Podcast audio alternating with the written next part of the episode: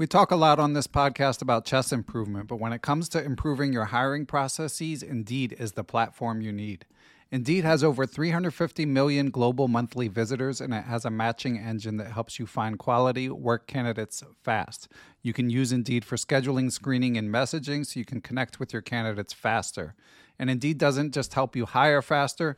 93% of employers agree that Indeed delivers the highest quality matches compared to other job sites, according to a recent Indeed survey. Years ago, when I was running a chess teaching business, I found it hard to find good help, and I had to go through a lot of back and forth to even screen potential candidates.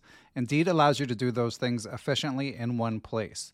Indeed's matching engine is constantly learning from your preferences, so the more you use Indeed for hiring, the better it gets. Join more than 3.5 million businesses worldwide that use Indeed to hire great talent fast.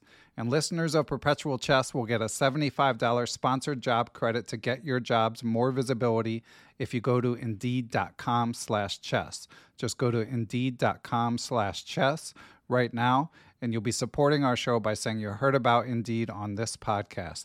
Indeed.com slash chess. Terms and conditions apply. Need to hire? You need Indeed. Hi, I'm Daniel, founder of Pretty Litter. Cats and cat owners deserve better than any old fashioned litter. That's why I teamed up with scientists and veterinarians to create Pretty Litter. Its innovative crystal formula has superior odor control and weighs up to 80% less than clay litter. Pretty Litter even monitors health by changing colors to help detect early signs of potential illness. It's the world's smartest kitty litter. Go to prettylitter.com and use code SPOTIFY for 20% off your first order and a free cat toy. Terms and conditions apply. See site for details. Hello, it is Ryan, and I was on a flight the other day playing one of my favorite social spin slot games on chumbacasino.com. I looked over the person sitting next to me, and you know what they were doing?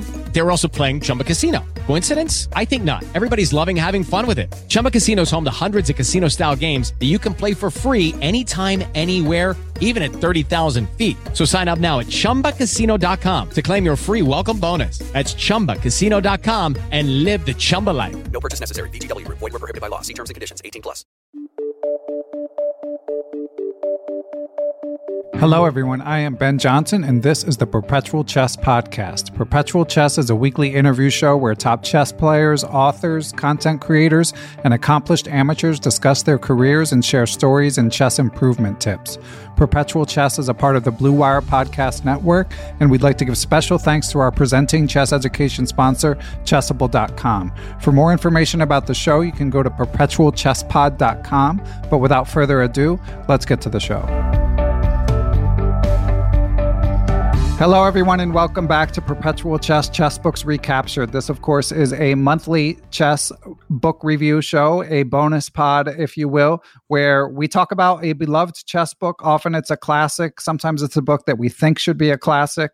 Um, and joining me is a longtime friend of the pod. He is a cognitive scientist, uh, the co author of the New York Times bestseller, Invisible Gorilla. Hopefully, you guys all have heard him. He's been interviewed on Perpetual Chess. Uh, we've reviewed books together before. And of course, he's achieved many even greater things than being on perpetual chess in his life. He's also a chess dad and a chess bibliophile, as always comes across when we get to talking. So let's welcome Christopher Chabris back to the show. Welcome, Christopher. Thanks for having me back always good to have you. And I, I, love that you're one of the people, Chris, who's figured out that obviously there's tons of people I want to interview on perpetual chess more than I ever can. So you're one of the people that figured out the easiest way in is if you offer to review a book. And obviously you always come prepared. So I greatly appreciate it. It's a, a good thing. It gives me a good incentive to actually read a chess book also. Yeah, and and this one as as we've discussed quite an ambitious undertaking. So we're discussing the mammoth book of the world's greatest chess games. So basically the idea of this book is a compilation of what the authors determined to be the 145 best chess games of of all time. Um, and the authors obviously know of what they speak. Uh, FIDE master Graham Burgess, who we just interviewed and will be playing that interview for you later. He's sort of uh, the um, the leader of the project, but uh, Grandmaster John Nunn has been involved, Grandmaster John Emms more recently, um, Grandmaster Michael Adams, Grandmaster Wesley So, all pitching in and evaluating these classic games and providing amazing annotations. So it, it's it's a great book. And and Chris, it was you who suggested uh, that that we uh, this be the book that we cover. So, w- what's been your relationship with this Mammoth game book? Well, the first edition of this, it's actually in its fourth edition now, and there are a few chess books that have gone into four editions. Uh, and it's it stayed around. They keep coming out with new editions and making it better. And I finally realized that this is a classic book because it keeps on selling um, for the last 24 years and it keeps on getting better. And when it first came out, which was, I believe, in 1998, the first edition that had um, 100 games, I saw it on the bookshelf in a bookstore like a Barnes and Noble or something like that. And I said, "What's this? I've never heard of this publisher before. This is not this is not Batsford or Gambit or you know uh, Pergamon or whatever all the publishers were." So I kind of ignored it because it looked kind of like a little like mass market paperback, you know, like a, a thriller novel or something like that. You know, um, small size and and so on. But then it kept on coming out in these new editions, and finally I realized that it's basically a book put together by the same team that does all the great Gambit chess books. Um, John Nunn, um, Graham Burgess, um, John Emms, that whole crowd um, that have done so many great books over the years. They just made a book for a different publisher. Um, and I guess Graham, you know, he told us sort of how that came about, and, and we'll hear it in his interview. But finally, when I saw the fourth edition was coming out, I, I couldn't believe they were doing another edition after 10 years. And it felt right to me like a good time to go back and go over the classics. Um, like a lot of the games in this book, I had seen when I was when I was very young. I uh, hadn't seen a lot of them since then, and there were all kinds of games in here that I had never seen. Uh, and it just felt like a good time to go over the classics. And we always talk about how, for improvement, you should you should study the classics. That's one of the common things that you know grandmasters say, trainers say, and so on. I'm trying to get better. A lot of people are trying to get better.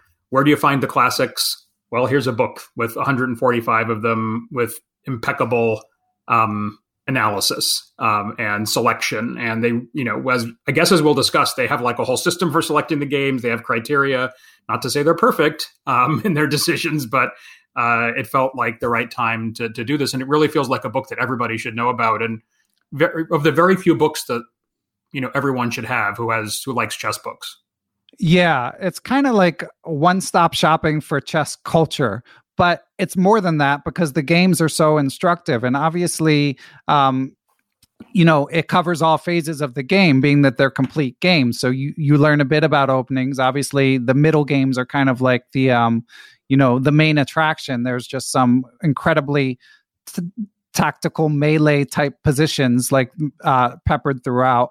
Um, and then obviously there's some classic end games as well. So you get a little bit of everything. And they have criteria where they weighed the books based on the historical significance as well as sort of the quality of the game. So you're learning chess history as you go. So obviously this uh, My Great Predecessors by Kasparov gets mentioned a lot in this regard, but this is kind of like um, a condensed version of it. It's not so condensed. The the paper version is 800 pages and this has been a big project, but compared to the multi-volume my great predecessors it it, it is uh, shorter and yeah, just a fantastic resource and I actually feel um Chris like eh, you know, being that I'm asking people what their favorite chess books are basically every week, um, I was surprised to hear Graham say that the other Mammoth book, and and we should probably say because I didn't know this that part of the reason it has the title Mammoth is that this is like a series that goes beyond chess, kind of like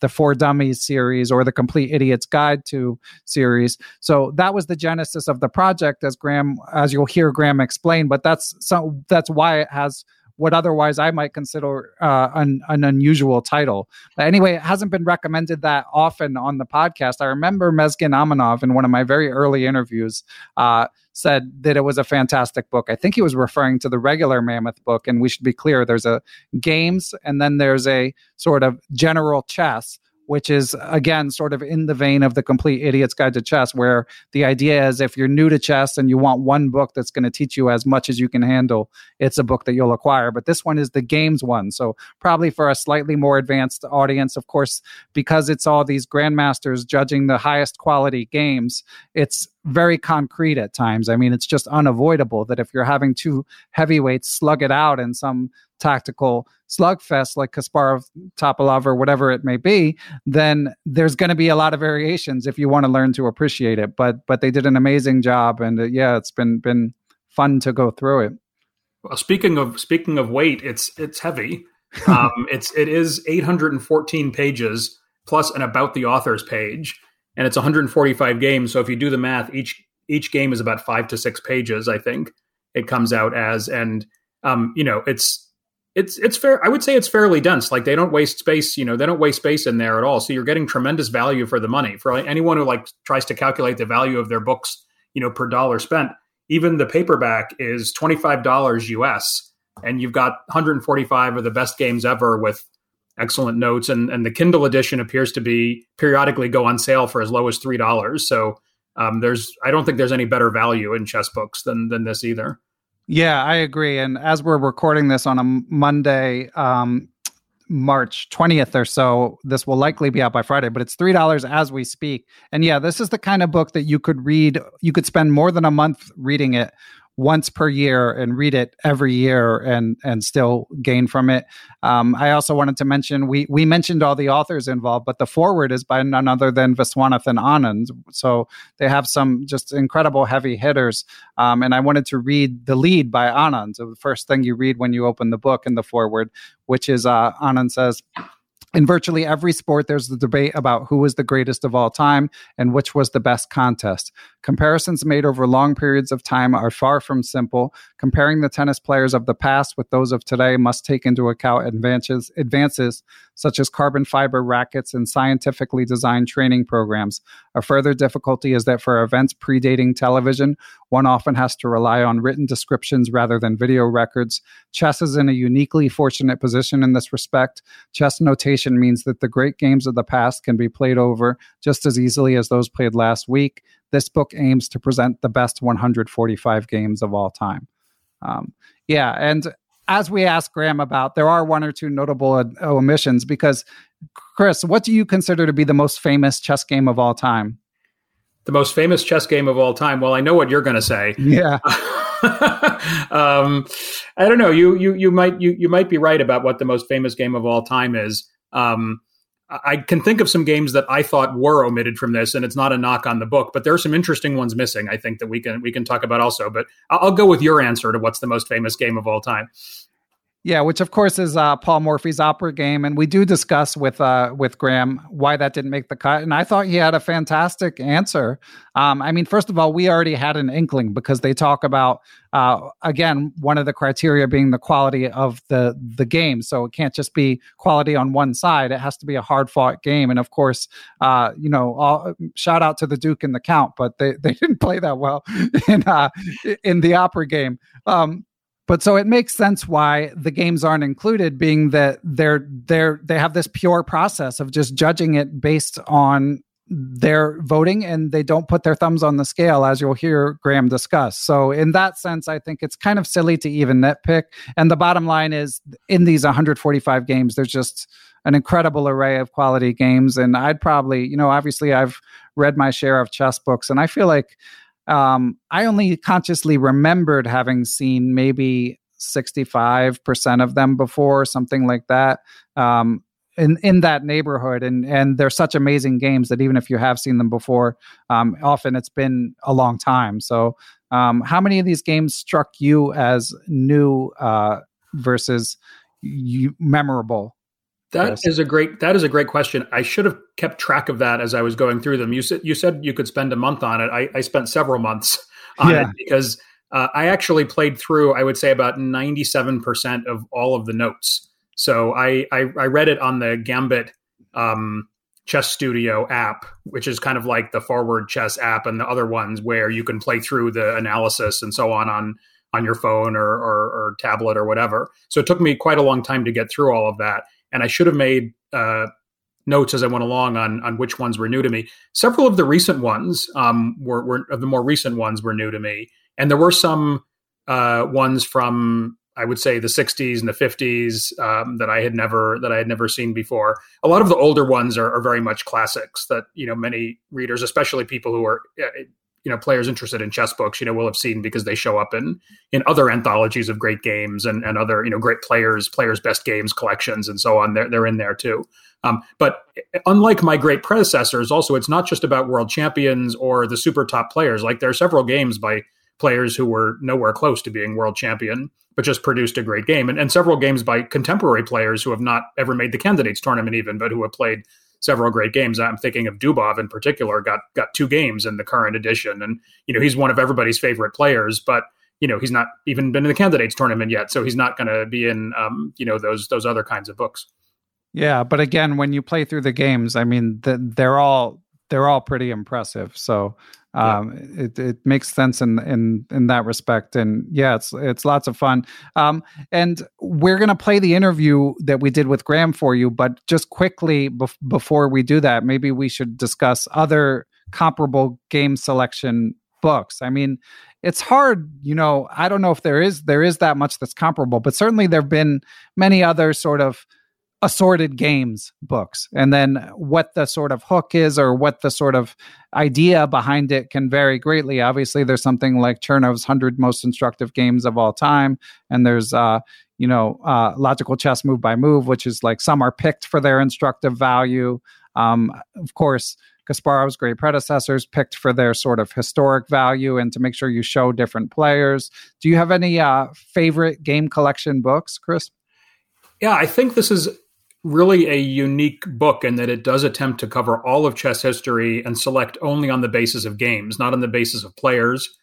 Um, you know, there are books of like my great predecessors, for example, is one that's based on players. Chernev also had a book called The Golden Dozen, which was games of the players he thought were the best 12 of all time.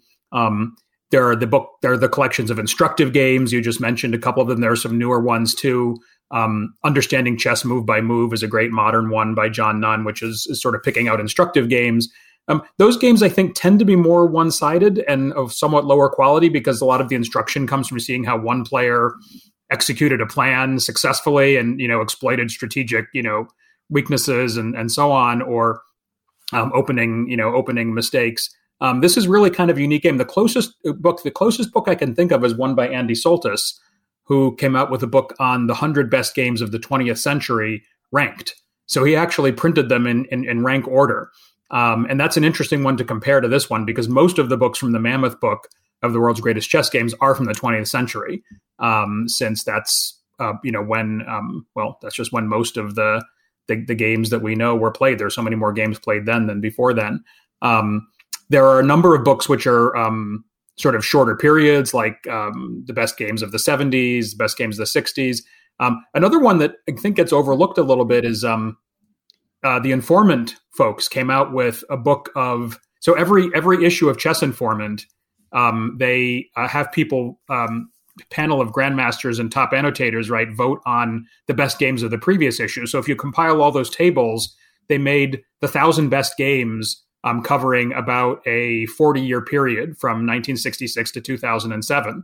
Um, that's a thousand games. It's not annotated, but it's there's you know it's a comparable you know sort of effort to pick on the basis of games, no matter who played them in what tournament, you know, and uh, and and so on.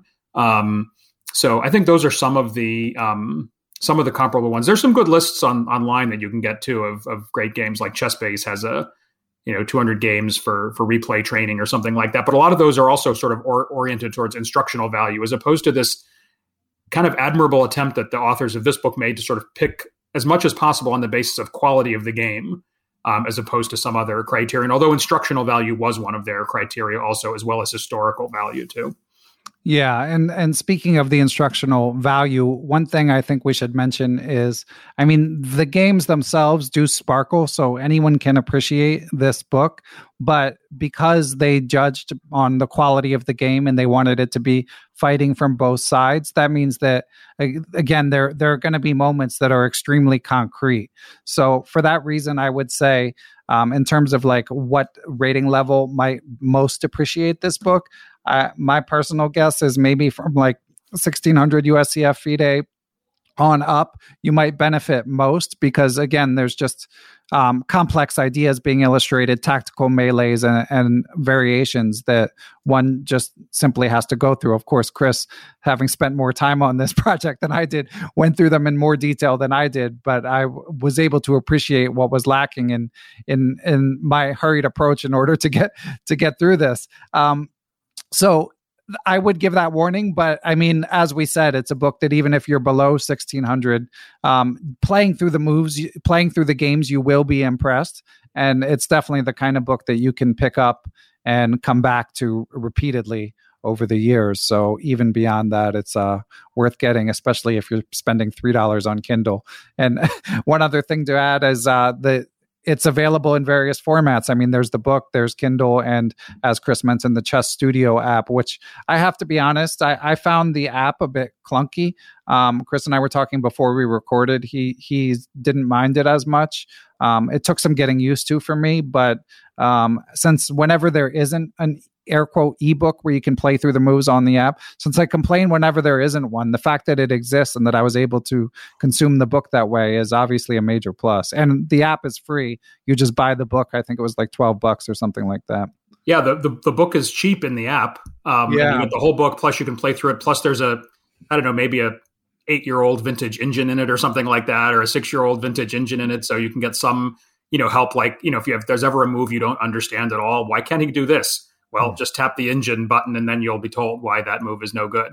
Um, in a you know in a couple of seconds. Um, I, I, think um, yeah, I'm a bigger fan of the Gambit app. Maybe it's just because like all the Gambit books are on the Gambit app, and I like Gambit books so much. But um, don't be, no nobody should be confused. This this book is not published by Gambit. It's published by a company called Robinson that publishes all these mammoth books. I guess Graham will explain all that to us. But you get it on the Gambit uh, chess app, which is called Chess Studio. So it's yeah. it's kind of a weird it's, it's kind of a weird um, situation there. I, I guess I guess the other thing I would say is um, you don't have to play through all the variations in this. Like there are a lot of variations. It's a very concrete style of analysis, um, which is part of what I think Gambit books are known for, is really prizing like accuracy and f- really explaining what was going on and, and why. But there's lots of textual notes, and each game ends with um, like three tips um, I forget exactly what they call them, but sort of like points to remember, instructional points from the game. And a lot of those are very pithy. Hopefully, later we can read some of them because I think there were a lot of great nuggets of advice there that you get right after seeing a whole game that illustrates it, which is really, which is really cool. I thought. Yeah, there are a lot of nice touches in the presentation. Definitely aim to discuss that further. But first, Chris, I think we should play the the interview before we uh, step on anything else that Graham revealed. So I think listeners will have enough context now to appreciate the fact that you know this has been like a life pursuit for for Graham and his co-authors. But yeah, began in 1998 and been updating it ever since. And uh, the chess world is the greater for it. So Chris and I both enjoyed that interview. So um, we're going to take a break and play it for you. And then Chris and I will be back to uh, discuss the book a little more. And then we've also, since it's always a pleasure to have Chris on the podcast, and, you know, he's got the knowledge of the unique intersection of uh, chess and cognitive science, we have a couple. Uh, unrelated to the book questions that we'll catch up with uh, with Chris on when we get back from the interview, which we will play for you after this break. Listeners, I just got an update from aimchess.com, and unfortunately, I'm still behind on the clock 72% of the time. Working to get better, Progress is not just a straight line upward, but I am getting better in the other aspects of your game, which Aim Chess can measure, which are openings, tactics, endings, advantage capitalization, and resourcefulness. And of course, Aim Chess automatically gathers your games from the major chess playing sites to give you actionable insights and even quiz you on tactics that you may have missed during your game. So please go to aimchess.com and check out the product. And if you do decide to subscribe, use the promo code perpetual30 to get a discount on aimchess.com. Perpetual Chess is brought to you in part by BetterHelp.com. If you're struggling with depression, anxiety, or another mental health issue, BetterHelp will assess your needs and match you with your own licensed professional therapist in under 48 hours. It's professional therapy done securely online. You can schedule weekly video or phone sessions or send a message to your therapist as needed. It's more affordable than traditional offline therapy, and financial aid is available. If you go to their website, you'll see lots of testimonials, such as this one. Working with Kendall Bradford on transforming my thought patterns has been very helpful on my journey to improve my mental health. You'll read lots of others like that as well if you go to the website betterhelp.com slash chess.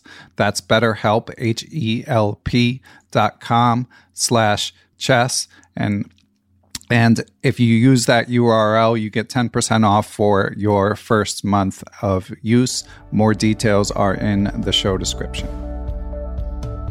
And we are here with who I believe to be the main author of the Mammoth Book of the World's Greatest Chess Games. He is a FIDE master and a prolific author, and he's spent so much time working on this project. And we're privileged to be able to speak to FM Graham Burgess. Graham, thanks for joining us. Thanks for having me. Good to be here.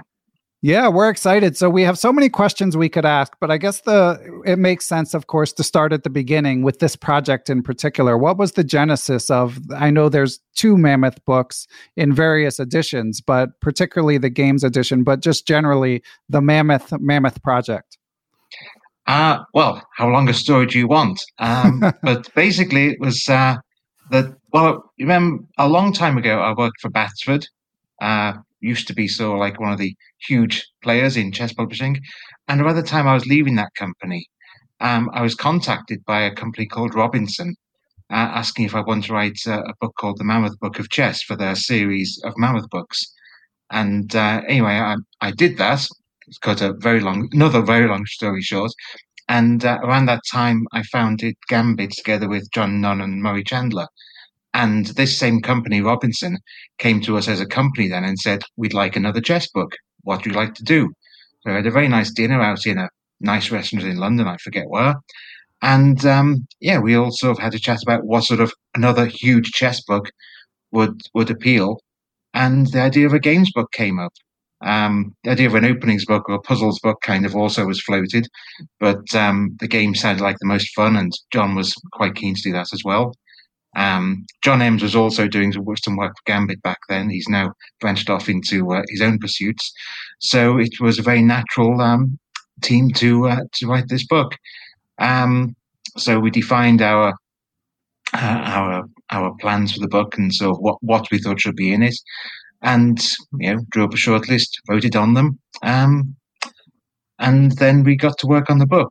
But um, but yes, it was uh, company Robinson, which was founded by a guy called Nick Robinson, who was actually the same Cambridge College as me about ten years earlier. Uh, so it was like a, a little upstart publishing company with big ambitions. So uh, that kind of was a natural fit for our own little upstart company with big ambitions. Um, of course, they had they were much more general publisher. We were obviously just a chess publisher. So um, yeah, it's all it's all worked rather well, I think. And um, bit disappointed they didn't win the Book of the Year prize, but not everything can. Well, you, go ahead, Chris. Oh, I was just going to say, are you are you surprised that it's it's in a fourth edition now? Like the first one must have been sometime in the nineties, as I as nineteen ninety eight, I think. Yeah, how many, First how many books go into four editions? That's a lot. It's pretty rare, but then the the Mammoth Book of Chess is also in its fourth edition around the same time. So um, yeah, well, of course, with the Mammoth Book, of the World's Greatest Chess Games, the, the update was was kind of natural each time. You know, twelve years have passed, we should have had a few more games, and of course, you don't need to uproot all the existing material. The new games go at the end because it's chronological order. Um, it was fortunate we made it chronological. Otherwise, if we made it sort of you know top voting to la- lowest voting, then we'd have had to reorder everything. Um, so it's a little rare, and I've yeah, there have been some good in-house editors there who've who've maintained relations with us, and uh, yeah, I don't see them that often living in the US and they're in London, but um, yeah, there've been some good guys there who've um, and oh, and one of the one of the editors was a lady, sorry, and uh, and they've yeah, they've always been kind of enthusiastic. I'm not quite sure how well the games book has done relative to the the Mammoth book, but um, yeah, they can see that chess books can succeed, unlike many publishers and organizations. And so they've they've been pretty enthusiastic throughout, and they see that this is a long term seller. So best to keep it in print rather than letting it die. Um, that's great. So, so I infer that the the regular Mammoth book, the non games book, that one has has sold well. It uh, yes. I, I, don't have an exact figure, but it's it's six figures. It's not seven. not not, well, not yeah. many books get to seven, but um, yeah, Bobby teaches chess is probably the only seven-figure chess book, isn't it? But uh, yeah, I, it definitely got into six-figure sales. Um, that was in large part because of um, because there was sort of like this low-price hardback edition, but um, the sales have been rather good in total over the four editions. I I honestly don't don't know. I mean, I could go back through a whole bunch of royalty statements, but I don't know how many yeah. copies the Mammoth Book, the World's Greatest Chess Games, have sold. Yeah, um, I mean, and and speaking of low prices, Graham, uh, Christopher and I today were we're marveling. It's three dollars on Kindle today. I don't know if it's always three dollars on Kindle. I think I think this company, the, the Robinson, have some ideas about you know lowering the price and then raising it again. It's all it's all a bit chaotic, but I think it's to try to get it higher up the Amazon um, okay. sales charts. Uh, and it, once it's got a little high, it tends to stay there and be self-perpetuating. But uh, yeah, I mean, if you want the Kindle edition, then then yes, buy it now before before the price rises again. But um, I do recommend the Chess Studio edition. It's obviously much more full-featured. Yeah, Chess Studio, of course, being the app that, that one can use um, to read it. And and I'd like to get into the games, Graham. So you guys decided sure. on this project, and then you even once you know it's a game collection, you still have to sort of get into uh, how to judge the games. And of course, you talk in the introduction about you have the panel that scores the games, but you also talk about that your considerations were quality and brilliance, instructive value, and historical significance. So you're not looking yes. for these sort of one sided blowouts that there are some famous games in that category. How did you guys come to that decision? Um, I think John John Nunn was a big big mover in making sure that it was based on quality rather than sort of you know, flashiness or, you know, of course, most of the games are very flashy, but, um, yeah, he, I think uh, also with his background as a problemist and study solver, false brilliance has always been uh, something that he's found fairly distasteful. And um, so these games were, yeah, it was just someone's murdering a much weaker player and decided to sacrifice a whole, you know, queens and rooks and things rather than just win a simple endgame. You know, that, that I think we, we both find that quite, you know, unimpressive and um, games where someone, yeah, well, of course, yeah. The pe- the question people always ask is why no Morphy games? Yep, and that is where the Morphy games fell down. Um, he had a very short career. Most of his games were against players much weaker than himself. His most famous games were absolute crushes of people he could have given queen odds to, or piece odds at least. Um, but we there were a number of Morphy games in our shortlist, and uh, of course, we could have gone back after we'd come up with our selection and said, "Oh no, we've got to add in something or other." Yeah. But that would have made it kind of fake as well. Yeah, we we defined our criteria, we voted, and that was our list, and we didn't tweak it after that point. I mean, you could also say, "Why are there no games in the 1940s?" Um, okay, not a whole lot of chess was played then, but there was plenty of big tournaments. But we didn't sort of think we need a quota. You know, it, it's obviously we've been doing the Mammoth Book of the World's Greatest Chess Players then we'd have started with our list of top players, and we've had a few games from each. But um, yeah, it, it, was kind of kind of weird how that happened because each of us had at least one Morphy game that was that would have made our own personal selection, um, but we didn't we didn't choose the same one for that. Um, I think my, the one one of mine that would that was in my selection was one of his games against Anderssen in their match, but again, it was a little kind of one sided. It was one of Anderssen's pretty bad games in that match, but it was it was a nice win. But the others didn't see it that way. So um, yeah, I mean, yes, maybe marketing wise, we should have tweaked our selection to make it sort of um, you know more pleasing to yeah well to i'm sure you get way. asked that a lot and it was on yeah. our list of questions but on the other hand i don't know if that's going to cost you book sales because people aren't necessarily like checking to see what's in there bef- mm. before they buy it i don't think it uh, it suddenly cost us maybe half a star in the amazon reviews oh and yeah half a star I in mean, the amazon reviews do cost you sales so. that yeah, I guess that makes sense. Yeah, reviewers can be persnickety. The worst is when sometimes book reviewers will like if the book came in poor condition, poor physical condition, ah. they'll, they'll, they'll, write a bad review of the book. It's like the authors are like, "Thanks a lot," you know. Great, yes. Amazon uh, destroyed my book, and I get a bad review for it. Yes, yes, it does happen. Yes. At least on, on the three dollar Kindles, you avoid the book came in bad condition reviews, I suppose. you do, yes, or was overpriced or something. But yes, of course, then you get these ones where a book's gone out of print, and then it starts selling uh, on the second hand market, and someone says nine hundred dollars for this book is outrageous. Right. And again, that's hardly the publishers or the author's fault. Yeah, I would recommend they buy 300 copies of the Mammoth Book of the World's Greatest Chess Games instead. right. Uh, um, Well, how, how about a, I have a I have a question, which is I love mm-hmm. the fourth edition so much. When will we have the fifth edition? And oh. is is there any and is there any chance that you would? So the I I at first I of course noticed the Morphy games were missing, mm-hmm. but I also noticed how few games there were from the um, from the 1800s in general. Um, and maybe it's because when I grew up starting to play chess and so on, I was reading a lot of older books, and those older books tended to have a lot more games from the 19th century. And I, I fully accept that there are many more great games being played these years than there were back then.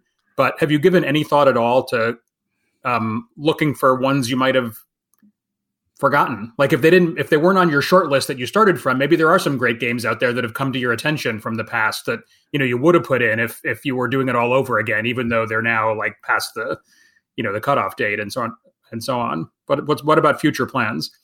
There's there's no I don't think there's any plan to revisit some of the earlier periods. So if there is a, future edition, it would you know I think we'd follow the plan of adding new games to it. That I did have one thought with the fourth edition of going back over a few games that we didn't include to explain here's a five famous games that didn't make the cut, just so you know as as an interesting little piece. But the new games had such lengthy notes, you know, and I, and I certainly wasn't going to cut you know, Wesley or Michael's notes at all to make room for something of my own.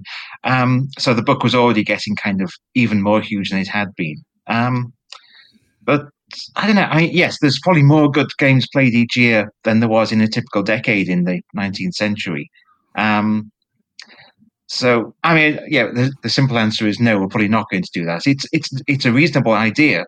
Um, but uh, that might be better left for other projects. As um, I, I, I, must also say that in the new edition Mammoth Book of Chess, one thing I did do was look back over some of the shortlists and the games that didn't make it. I mean, I'm not I'm not saying I deliberately chose the substandard games, but these were games that perhaps didn't make it because there was bad opening play or errors, too many errors in them. So I went and found the you know the in, most interesting parts of those and used in the other other Mammoth project. Um, but of course, that was more of the you know games from the last thirty years or so. Um, and oh, and in my book, Chess Highlights the 20th Century, I went, I, I, did something similar there, choosing fragments from um, from games that were made our shortlist. Perhaps had a very nice combination or a nice ending, but the whole game itself wasn't quite of the same quality. Um, so I don't know. Um, yeah. okay. And you mentioned uh, uh, Grandmaster Michael Adams and Grandmaster Wesley So's involvement, yes. which of course is amazing. You've got Wesley So annotating his own games towards the end, and also just wanted to mention the the the modern games you reference are excellent selections. I mean, a lot of them were ones I'd seen in the last handful of years, but they've kind of escaped my consciousness, and then to see them again already was was definitely a treat. But of course, I'm interested in how you got these super grandmasters involved. Well, of course, one one element was was COVID. Um, these guys were pretty much sitting at home, twiddling their thumbs, thinking, "Do I accept this invite to yet another rapid online tournament?" And of course, that that pays far better, but right. I, I, I, certainly. Uh, um, Wesley, I, I, know for sure, was was not enjoying those things, no matter how much money they were bringing in. Um, now Wesley just li- lives just the other side of, of town from me, um, in one of his books, he called me his neighbor, which is not literally true. You know, I, I, I, I, did have fears that there'd be people coming up to my doorstep wanting to get our neighbours, um, you know, autographs. But he's the other side of the Twin Cities from me. Um, but yeah, I know him pretty well. He, we've, yeah, sort of um, met met him, met up with him a few times at the well, what used to be the Chess Castle Chess Club in Minneapolis. Um, I'm only nine hours drive from St. Louis, so I went down to some of the tournaments, particularly when he was winning them. Um, so yeah, I, I, get on pretty well with with Wesley. So it was it was fairly natural to contact him. And Mickey Adams, well, when I was a teenager, he was like a, a pre-teener, and he was winning all the tournaments I was playing in. So I've known him for many many years. That's in the southwest of England. Um, so again, you know, super grandmaster, not many tournaments to play uh, I tried contacting him. He'd also been involved in quite an interesting project that you know we'd you know talked about with him, but uh, he, in the end he went to another publisher with it. I think because his co-author preferred it. So yeah, I knew be, he I'll was be, interested in writing. I was just going to say I'll be interviewing him about his new venture with Quality Chess in a few weeks. Right. So Yeah. Okay, sure. Um, and uh, also, I'm trying. Th- yes, we we'd already done um, some small projects with them. Again, you know, thanks to COVID, I guess you could say, uh, the Desert Island chess puzzles, uh, where they'd each done one small volume for that, which we then combined into one larger book. So um, yeah, so that, that's how their involvement came in. Um, trying to make it reasonably simple for them. You know, we were saying we want 20 more games. You know, you guys get your short list together, vote on it, and uh, I did the um, player biographies for that for that new material, and they basically just had to analyze the games and uh, write them up. Um, and they both did a great job. I think it was you know Yeah. it's super sure. grandmaster. Some, sometimes you get the big name author and they actually produce something fairly uh, unimpressive, and you then think, oh dear. I, I thought Wesley's But notes not this were time. really, I thought Wesley's notes were really instructive in some of the games. Like he has a different, he has a more conversational style, somewhat than I think yes. Um, uh, the, the the rest of you, or at least the original three authors. And um, sometimes he explained a lot of points that um, you know would have gone un, unnoticed in, in in other games. So it was nice to see like some different approaches to some of the games, especially the Yes. especially the newer ones. That, I mean, that could be partly because of the generation he's from. He knows that you can produce pages and pages of, of accurate computer, you know, generated analysis, and he knows that no one's interested in that.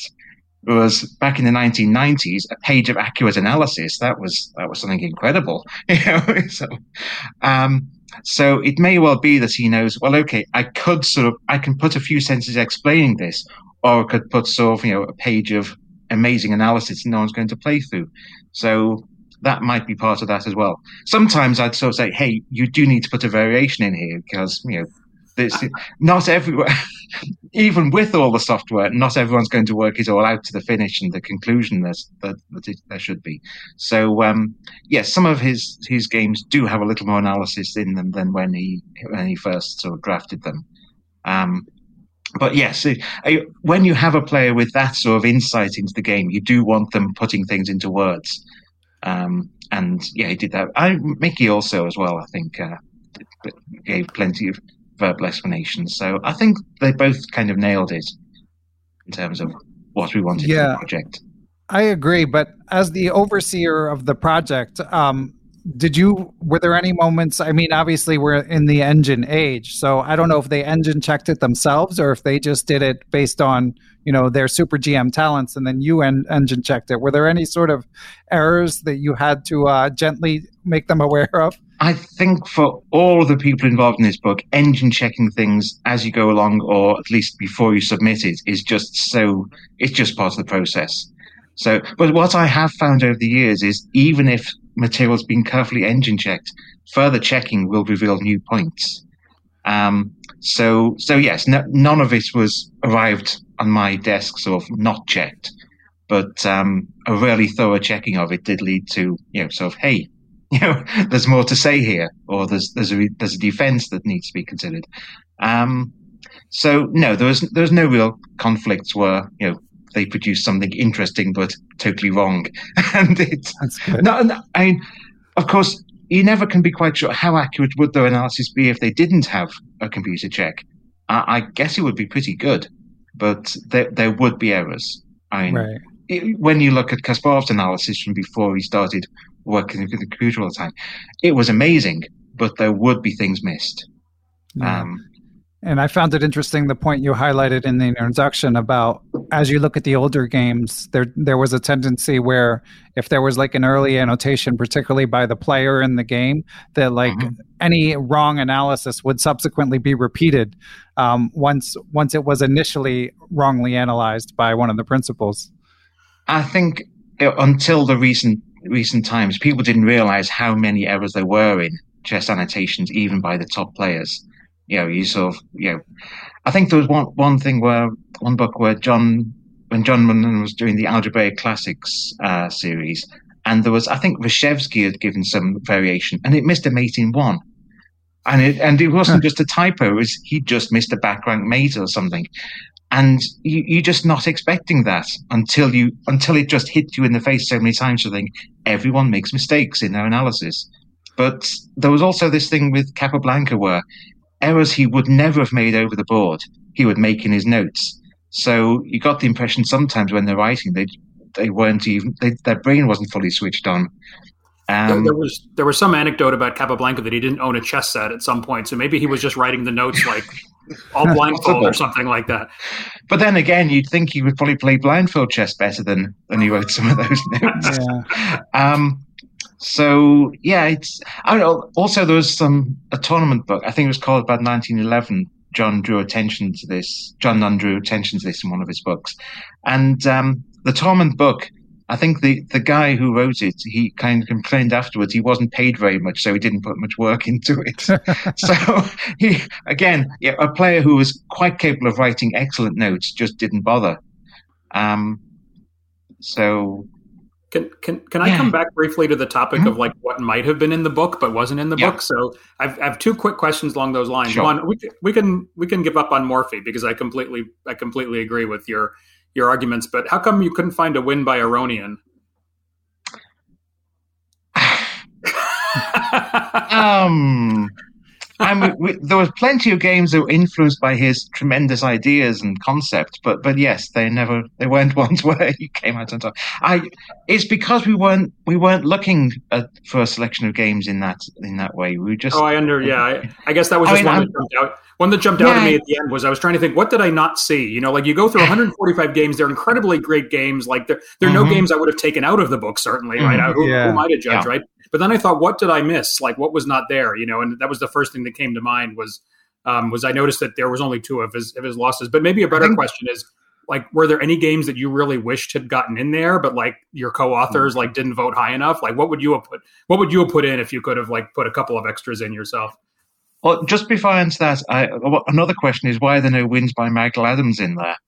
As, as one of the as one of the authors, I think have we got two of his losses, but they're both amazing losses. I mean, you know, not not everyone can lose games as good as that. Um, yeah but um, yeah, as I say, there were no quotas, so I know I.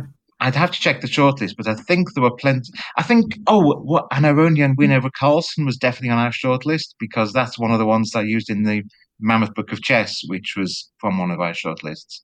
Um, very nice game, but I don't know. Well, you have to ask Mickey and uh, Wesley why they didn't choose that one. But as, as you say, the twenty they did choose were, were great games too. Yep. Um, so your your your question? Oh, get games. I thought. Oh, hmm.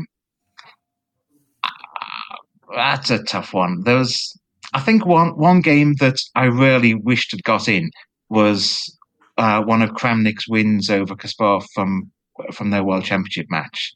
They won in the Grunfeld. Um, also felt that was quite instructive as well. So that was one of our criteria. But um, John, that that was one where it was just me and John Nunn doing the updating, and he he's. I think that we we had quite a lot of games where we had to introduce a tiebreaker, and uh, so we had a lot of games getting like eight or nine votes, and the tiebreaker was always quality of play, and of course the ones which are in that tiebreaker zone where you've where you've elevated into it partly because of the historical significance of it, they tend to fall down at that point. So yeah, the the excellent, you know, the ones that got, about eight or nine votes, if they were in, a sense, if there were less important games, they had a better chance of making the selection because they were there more because of the quality of the play. Um, that's one that there were probably a number. I mean, obviously, this is four editions over many years, and yeah, there were Well- a number of yeah, personal favorite games that didn't make it in. But whenever there was a game which one of the authors felt had to be in, and then it would make the selection unless one of the other authors felt that it was totally unsuitable. And we did sort of have an agreement that if someone gave it five votes out of five and someone else gave it one out of five, then there had to be a reason for that. You, you know, one out of five means there is something fundamentally wrong about this game, which means it can't possibly go in. So it should be something you can resolve with analysis or discussion.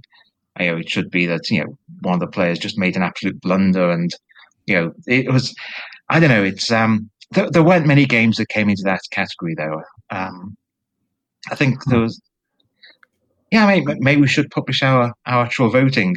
and yeah. know, but we, we only published the totals and who annotated it, I think, in the, in the summary in the book. Um, oh, and also normally the annotator would be um, someone who gave it the highest vote.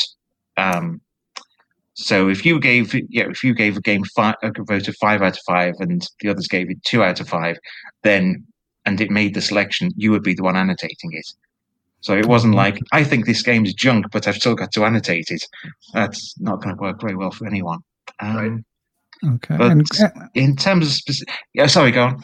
Oh, I was just going to say we just have one or two more questions, but in hearing mm-hmm. you discuss the accuracy of the games, which is obviously one of the criteria, as mm-hmm. as uh you know, as chess has evolved in the past decade since this book's original publication, we're starting to have some ways to measure accuracy numerically. Like obviously you could use the Lichess Centipawn loss or the chess.com accuracy score. Those might be somewhat crude. You could probably even enlist a, a stronger engine um, and, you know, be more exacting in terms of trying to measure it. Um, do you guys do any, uh, like as that technology becomes available, do you have any thought of sort of removing the judgment from the quality air quotes aspect of the score I, I think there's a fundamental problem with trying to assess games in that way because more complicated games will, of course, have more errors in them. Yeah. And how is the computer, unless it's an extremely clever AI, how it's going to assess how well the players navigated extraordinary complications? I mean, obviously, Capablanca games will come out more high accuracy than Alekhine games. Of course they are. He kept things simple. You know, yeah. Tal games will have errors in them. Of course they will. But if you turn Capablanca or Karpov into those positions that Tal got into, um, I doubt they'd have handled them as accurately as he did. Um, so I think that's that's one reason not to rely on on these sort of. Um, and also the ratings they gave some of the players. Did Capablanca have an incredibly high rating from a similar process to that? Yeah, from um, Ken Regan's thing. Yeah, but I mean, yeah. Capablanca was a pretty good player. he was, but but yet he lost to Alekhine. How can he lose to Alekhine if he's 400 rating points higher than him, really? you know, so, yeah. Um, so yeah, I'm, I'm, certainly not picking on Capablanca. Absolutely one of the greatest of all time. But but when when you subject these games to that kind of checking, they are going to come out, you know, somewhat flattering compared yeah. to some of the other players. It's um, an excellent it's an excellent point. And hearing you mention that, it actually I did in playing through the games, I felt that a lot of them were kind of on the tactical side. Like that I didn't feel like there there were as many sort of positional wins. Was that something that like I, is that just because if people are choosing like their favorite games, do you think it's just going to naturally point in the direction of uh tactical fireworks? Well, I mean, one of our criteria was the brilliance of the play. Right. Um, so, in using the word brilliant, we did have in mind that there had to be some complications, some sacrifices, some attacks. Um, but there are some positional masterpieces in there too. So, yeah, we, we certainly did favour the uh, you know the tactical shootouts, I guess.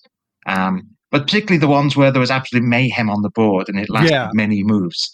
You know, some of these Tal games where it was absolutely both players over the precipice for you know say twenty moves and neither fell that that to me, and I, I, I think to John as well, you know that that's like the you know the real test of a player if they can if they can find the impossible moves to stay in the game in a position like that where any slight mistake is fatal. Um, but um, but yeah, you're saying about the um, one the the errors in games because sometimes when we analysed them in more detail to annotate them, we did find the games weren't as accurate as we thought when we voted on them. And again, you could say, well, why not throw some of the games out at that point? But um, yeah, we, we felt that you know th- these it, it's almost the the initial impact the game makes is perhaps the, the biggest point of whether it should be included. You know, if a chess player looks at this game and inspired by it, then to throw it out because you find some you know, deeply hidden errors in it uh, would kind of be wrong. But um, yeah, I think you know, some of them we did view less favorably after we'd annotated them. I think there was sort of was it Krogius Stein that um, John Nunn annotated, and there's a whole series of moves got a question mark from him in that. And you know, I think he, you know, I think he was thinking, mm, well, maybe with hindsight, that shouldn't have made the cut.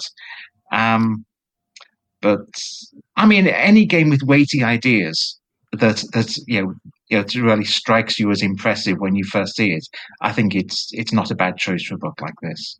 Yeah. Um, but yes, the, the more modern selection, it's uh, you're going to weed out games with lots of errors quite early on. But one of our top scoring games, the ones that, I think there were four that got 15, uh, the maximum 15 votes, was of course this um, Karpov Kasparov game from 1985, where there was an exchange of inaccuracies in the opening. And people asked, you know, people could ask, well, why has this got your top score? And I think it's partly because it was where it was played. It was you know, like the decisive game of World Championship match, pretty much, and and that the grandiosity of the concept that Kasparov used in that game was just yeah, none of us could give it less than a top score, um, even with that little blemish early on.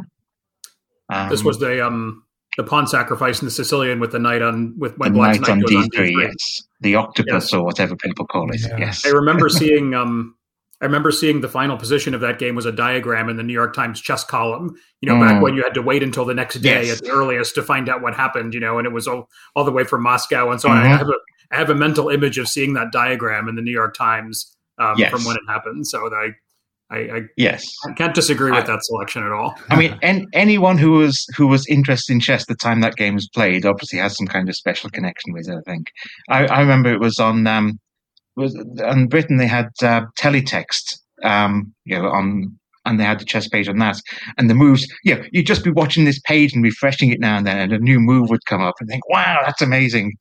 and uh, and well, I had a school friend then who was also a, a, good player. He was he was actually British under eighteen champion that year, uh, Sean Elliott. And so I had someone to compare notes with, you know, when I got back to school each day. Um, and we were both absolutely blown away by this game. And uh, there's also another thing where um, I was at some weekend tournament once, and I was at the guest house I was staying at. There was a guy who just returned to chess after an absence of about ten years, and he'd heard the name Kasparov but never seen a game by him. So I had, um, I had the pleasure of sort of saying, "Well, why not have a look at this one? It's considered one of his best." And yeah, he was just sort of yeah, it was, but it was weird because this was already in the 1990s, and you know this guy was sort of seeing this for the first time. It's um, yeah, it, it's just, just kind of a special moment, I guess. Excellent. Well, the book is is filled with special moments. I mean, so many incredible games. As as Chris was saying, like it's easy for me to say, like, why couldn't there have been this in there? But there's nothing mm-hmm. I would want to take out. It's a fantastic selection. Okay, that's that's good to know. Yeah. Um, yes, if you're saying, well, get rid of all this junk and put this in, then it's yeah, it's a little disappointing. But yeah. but no, I think the, the the one one thing I do recall is that um, each game almost every single game had one or two really critical moments where you just had to spend hours and hours trying to sort out what was really going on, what should have happened. And I do apologize if that led to some rather lengthy notes, but particularly when we were writing the first edition of this, you couldn't just sort of say the engine says this is winning and you know you can check it out for yourself if you want. You really had to work through the proof of it yourself and um, and present your evidence, as it were. But um, yeah, it was yeah, it's a very memorable book to have worked on. It's I've I, I'm almost losing count of the books I've written, but I think it's it's thirty. Well, it depends how you count them. I know how many I've written, but I, would say I've written thirty books. But some of them have been through about four editions. Some of them are co-authored. This is certainly one of the more memorable. Excellent. Yeah. Well, we agree, and and thank you, Graham. We'll have to we'll have to chat again, you and I, sometime if you're up for it, about your other sure. twenty nine books. But uh, certainly, but, uh, you know where to find me. Excellent. And and Chris, do you have any uh, questions before we say goodbye to Graham? No, that was great. I just I I hope you guys uh, soldier on and come out with the fifth edition. I'll be ready to I'll be ready to buy it as soon as it's as soon as it's out. We'll see. It's hopefully some years off because it's so much work each time. And I don't know if we get Mickey and uh, Wesley again, but uh, we can try. Yes, ex- excellent work by them. And just as a closing note for listeners, when when Chris asked Graham, we can see him, even though this will be audio only. When he asked him about the fifth edition earlier, there was a pained look on Graham's face. So. but, but, Chris, but Chris persists. Um, so anyway, thanks very much, Graham, and congratulations on on the success of uh, this and your other books. Okay, thank you very much. Our friends at Chessable keep dropping new courses. Some of their latest include Play the Open Sicilian 1 by Grandmaster Miguel Santos. That's got 15 trainable lines that you can use to play against the Open Sicilian, kind of one stop shopping for an opening that can be overwhelming to learn. And friend of the pod, Simon Williams, is out with The Harry Attack, fighting Kingside Fianchettos after 1d4, along with IM Richard Palliser. And they've got tons of new stuff coming from Grandmaster Hans Niemann, Leinier Dominguez, and the list goes on. And all of their courses, of course, utilize space repetition to help you remember the opening or tactical sequence or endgame that you learn. So be sure to go to chessable.com and take a look at what is new. If you're an athlete, you know the greatest motivator of all is the fear of letting your teammates down. After all, a team is only as good as its weakest link. So you owe it to those wearing the same jersey as you to be your best every time you step on the field. That's why there's no vape in team. When you vape, you can expose your lungs to toxic chemicals that can damage your lungs. If you're a step behind, the team's a step behind. Brought to you by The Real Cost and the FDA. And we are back, and we hope you enjoyed that conversation with uh, FIDE Master Graham Burgess. I certainly did. His knowledge of chess is impressive, and yeah, it's like we were saying before we left you guys. It's just cool to see this sort of lifetime dedication to this project, and it's uh, good to hear that this book has uh, has found a lot of fans. Um, and before we left, what what Chris and I had been discussing was was the structure of the book. We felt like it's really well presented in in specific ways. Um, number one, it has really nice. The first time they they show a game from a player, they have little biographies of the player. So you're not reading pages and pages about a person, but it would typically be two to three paragraphs that give you a sense of their playing style and their accomplishments, and doesn't make you feel like you're just kind of uh, dropping in cold to a game. It gives you some context um, for the games. And then, as, as, Chris alluded to, they have these really nice, you know, everybody loves bullet points, myself included. And at the end of every game, they have three lessons from the game where they sort of, um, you know, uh, highlight things that that you can take away from the the game, which I do always find to be helpful because, especially with older books, that's often lacking.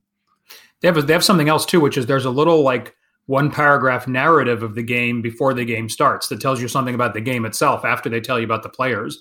They give you like a little um like a little prologue that sort of in in words describes the struggle almost like you would describe sort of like a sporting you know encounter or something like that right? It doesn't have moves and variations but it just sort of says how the advantage you know swung back and forth and and you know what was the critical you know the critical moment and so on. This is sort of like nice gets you ready for like what you're going to see yeah. And then, of course, they quote from different sources along the way, as we talked about with Graham. I mean, sometimes they're, you know, looking at primary sources of other people's annotated games and able to, uh, to pull in sources there. Uh, for any listeners who heard my recent interview with uh, Joel Benjamin and Harold Scott about winning the World Open, we were talking about Grandmaster Edward Gufeld a little bit and discussing his famed Mona Lisa, which um, I'd seen, you know, I had a little bit of familiarity with that game and then went and looked it up when I read about it in Winning the World Open. And now here it was again in this book. And the,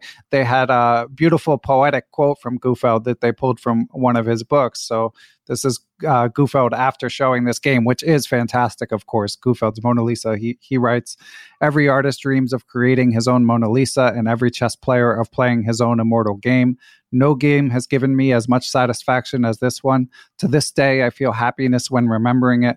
In such moments, all my failures at the chessboard are forgotten, leaving only the joy of a dream come true.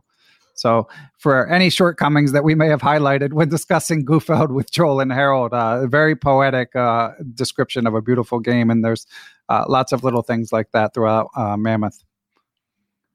Definitely, and um, it's it doesn't really overpower you with all that stuff too. I think it has a, a relatively light touch. Like you don't get sort of an encyclopedia of the history of each game and everything that's been written about it and so on, but you do get you know some of that flavor and color. So it's not just like variations and so on. And you know the textual notes often are excellent little lessons by themselves in like certain pawn structures or certain openings and so on. I was thinking especially of some of wesley so's notes in the newest edition um, actually sort of explain step by step what's going on in the opening which sometimes the other games don't do, which is fine. You know, not every game needs to be annotated in exactly the same way, but um, there there's a, a, sort of a potpourri of you know subtly different approaches to how to explain games as well. But they all do end in those three lessons from every game, um, which I think are have a lot of pithy and useful bits of advice in them.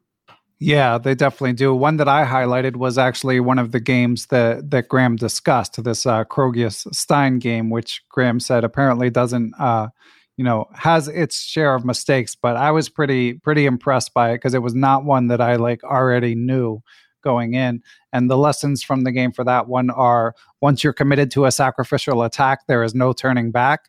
And there's lots of sacrificial attacks in this book.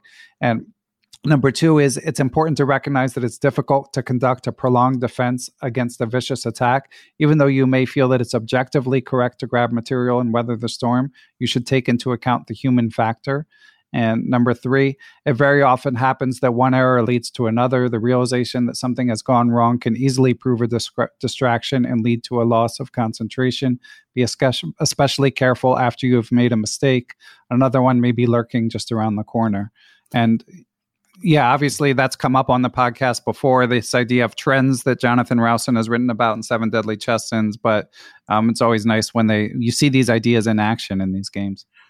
I think that's a good example of the variety of lessons that they draw too. Like some of them are psychological, like how should you react, like to you know unexpected things that happen in the game on a psychological level. Like the engine doesn't care if it just made a mistake; it's going to play just as well afterwards. But we're not that way, so it's sort of alerting ourselves to you know the psychology of the game, but also some sort of tips for thinking. Like one of one of the first ones I noticed was from um, a game between um, Bobby Fischer and Bent Larsen from their candidates match in 1971, um, which was a game that sort of went into this complicated end game with um, uh, passed pawns and everything, and and they um, make the point in their advice. Um, decision making in a messy ending can often be simplified by considering which are the dangerous pawns the big pawns that are headed for promotion and how to advance one's own and stop the opponents. So, sort of practical advice on like what to focus on with all the moves you can calculate in a really messy, complex position. Maybe focus on the you know the past pawns that are farthest advanced. It almost seems obvious in retrospect, but when you're at the board and there's so many different things going on and so on, like having a heuristic of what to you know how to organize your thinking, I think can be helpful if you can remember these kinds of uh, nuggets. Yeah, and the one where Fischer trades his knight for a bishop, and you know, just obviously my regular minor piece trade, except they they call it one of the most talked about moves ever because it was sort of you know the the knight by appearances was was was significantly stronger than than the bishop, and they do they have a nice soft touch with that because they actually you know there are moments where like the the person who played it, you know, had some sort of deeper or at least alternate understanding than the conventional wisdom at the time. And the engine may or may not have proved them right subsequently, but you know, they're not too anything that the engine has subsequently uh, altered the judgment of, they're not too harsh about. They'll point it out, but in a gentle way, which I think is kind of the the proper treatment because, you know, we're all humans. yeah, and um and we're all humans and these these authors are not above some humor um, also, it's it's not really a, a book of um, quips and anecdotes and so on, but they do quite often have like a, a very dry, um, you know, wit with these things. Like, uh, for example, in, in in one of the lessons from the, the game between Karpov and Dorfman, 1976 uh, Soviet Championship, um, which is a game where Karpov sort of you know, uncharacteristically for his what he the way he became later known, engaged in a very sharp sacrificial attack in the Sicilian defense and and chased the king around. And he said it, the notes say uh, if you play either side of the Sicilian, study the knight d5 sacrifice when it works, when it doesn't, what it eats for breakfast, right. etc. Yeah. so like get you know have, have have intimate knowledge of like the common sacrifices in the opening lines you play, you know, and especially, you know, that one I think is is a good piece of a good piece of advice. Yeah, and this book is a good way generally to sort of expose yourself to different openings. I think at least uh, speaking for me, maybe not for you, Chris, but I feel like I can get trapped in my repertoire a little bit. I mean, obviously, I follow top level chess, so sometimes I see openings that I don't play, but certainly I place an undue emphasis on openings I play on my own. Whereas something like this, it just sort of runs the gamut. And again, because because it's not uh, not as many 19th century games. It doesn't have that litany of like Evans gambits and King's gambits that you might see in some of the other sort of uh, classic games collections, which to my mind is is a good thing. Yeah, it's got a, a really diversity of games in all respects. You know, there are lots of very subtle and lengthy end games. There are some. I think there's a couple of games under 20 moves, even. Um, yeah. Uh, the, the the Larsen Spassky uh, miniature from the um, USSR versus the rest of the world match, where Larsen got got crushed in like 17 moves or something, is in there. But generally, they don't go for those like sort of miniatures. They generally go for more more meaty games. Um, uh, I did. I thought I detected a bit of a pattern where like there were some, you know, when there were some short games that Black won, like you know, Black wins by you know by by brilliancy or something like that, you know, and but uh, longer games that that White wins, and there is a concentration in some openings too. Like there are a lot of um, Botvinnik semi-Slav games. Yeah, that was one. Of these complicated, crazy games with like pass yeah. pawns on the seventh rank and so on. Um, you know, they're they're just they're just fun. They're the kind of games that I think I would say provide a lot of entertainment value, um, just for like watching a movie, as though you're watching a movie or something like that. You know, instead of um, as much as learning something about chess. Yeah, and I've never been a Slav player, so between that and reading the Anand files, I, like uh, I definitely definitely feel my ignorance exposed. I'm just just to be a proper chess student, I need I need to study it more. But um, you should put it in your repertoire. Now you're an expert, having studied all these games with it. Yeah, it's true. Um, but but yeah, I mean, uh, what what else do we need to say about this book? I mean, uh, the, we're there's not. I feel like there's not as much. Chris and I resolved not to just like say such and such game was cool and such and such game was cool because that doesn't make for the best podcast. But that really is when you sit down and read the book. That's that's what strikes you. It's just like one like incredible, breathtaking spectacle after another. So um, we we'll avoid giving the blow by blow, but I mean, I, I think in summation, before we get to uh, a couple questions and, and catch up with with Chris, is just a strong recommendation. You know, my only caveat is I didn't love the app, but I did love, especially again with the variations, with so many variations and being able to pick and choose which ones you play through um, on the app. That alone makes it makes it worth it. But I mean, is there anything else we should say, Chris, uh, about the book? I, yeah, I mean, I have, I have a I have a couple of things I want to talk about. I, I know I mentioned it in the interview with with Graham, but I want to come back and harp some more on the games that aren't there.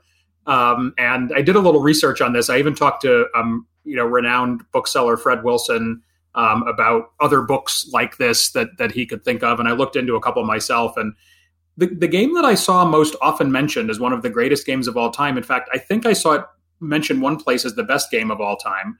Um, is um, not in this book, and we didn't ask um, we didn't ask Graham about it. It's um, uh, it's uh, it's the game between um, Bogolyubov and um, Alekhine in 1922. And it's memorable because there's a queen sacrifice, and then like Black's pawn goes to c2, and White can't stop it from queening on on c1. And um, I think Chernev maybe once rated it the best game ever, or something like that. Soltis has it as like the fourth best game of the 20th century, you know, and it didn't make it into didn't make it into this book. Um, so uh, I admire the authors of this book for sort of their objective approach you know, as objective as you can be. It's inherently a subjective choice. What's a great game, right? No computer is going to tell you what games are great and what games aren't great. Um, but they had three people rating them. They used a point rating scale. Like if if this were psychological research, that would be pretty high quality. You know, attempts to get at some to create an objective scale out of subjective judgments, right? Um, you know, you might think that if you got three more grandmasters and had them do the same thing, they might get a similar result as as these authors did. But still, there were interesting things that got you know that got left out, and that Bogolyubov um, Alekhine game was the was the one that um, that jumped out at me, um, as well as of course the lack of, of Morphy games. Um, but then when I was playing through it, and I thought, you know, who's missing from this? I was surprised they couldn't find the game by Aronian um, to include. Um, oh wait, I'm sorry, there were two games that he lost, but I couldn't. Yeah. couldn't no no victories of Aronians, and um, considering that he's got like the fourth highest, you know, FIDE rating ever or something like that, and it's not like he's a young guy. Like, well, he's young, but you know, chess career wise, he's you know he's in his thirties. Um, and um, no no wins by Nakamura. They, he got they have a couple of nice losses, but but no wins by um, um by Hikaru either. Uh, yeah. And um, I you know that's that's why there are other books, right? You can find all those games in other books or other sources, and uh, and and so on. But it's it's kind of interesting how their process resulted in you know omitting some people who we normally think of as as people in games that we normally think of as like near the absolute you know near the absolute top. Um, it's the inherent, inherent to any kind of collection like this, right? There's a subjective aspect to it, and part of the interest of it is seeing like what they you know what they wound up picking as as the best. Yeah, yeah, and yeah, I agree that it's it's nice that they kept kept the process so pure because yeah, I, I don't know, I would have I would have wanted a Nakamura game, a Nakamura win in there personally, but again, I, it's it doesn't detract from from the book at all because the, the games that are in there are, are so incredible and and as as Chris said, like the fact that there's twenty you know games from within the past decade or so like you know that a couple of them I hadn't seen. So I mean, it's it's uh there there's lots to learn from from all of these games. Yeah, and some that like we watched, like you know, on you know Chess Twenty Four yeah. or, or whatever, like while they were happening, to then go back over them later, you actually like see so much more when you when you see good annotations of them and all of the you know all the alternatives you know that were were happening and um and so on. Can I ask you a quiz question? Ben? Let's do it. Sure. um, so, uh, intrigued by you know who was in the book and, and who wasn't, I counted up how many games uh, each player has, which wasn't that hard because there's a player index in the back. So I only had to you know count a few lines of So who do you think has the most games, won or lost, uh, or or not many not many draws in this book, but the most games with any outcome in the book? Hmm. Yeah. Well, I was looking when we talked about omissions. I did go to the index then because the famed Fischer Larsen Dragon game, I was like, I don't remember seeing that. So then I went and I sort of saw how many Fischer games there were.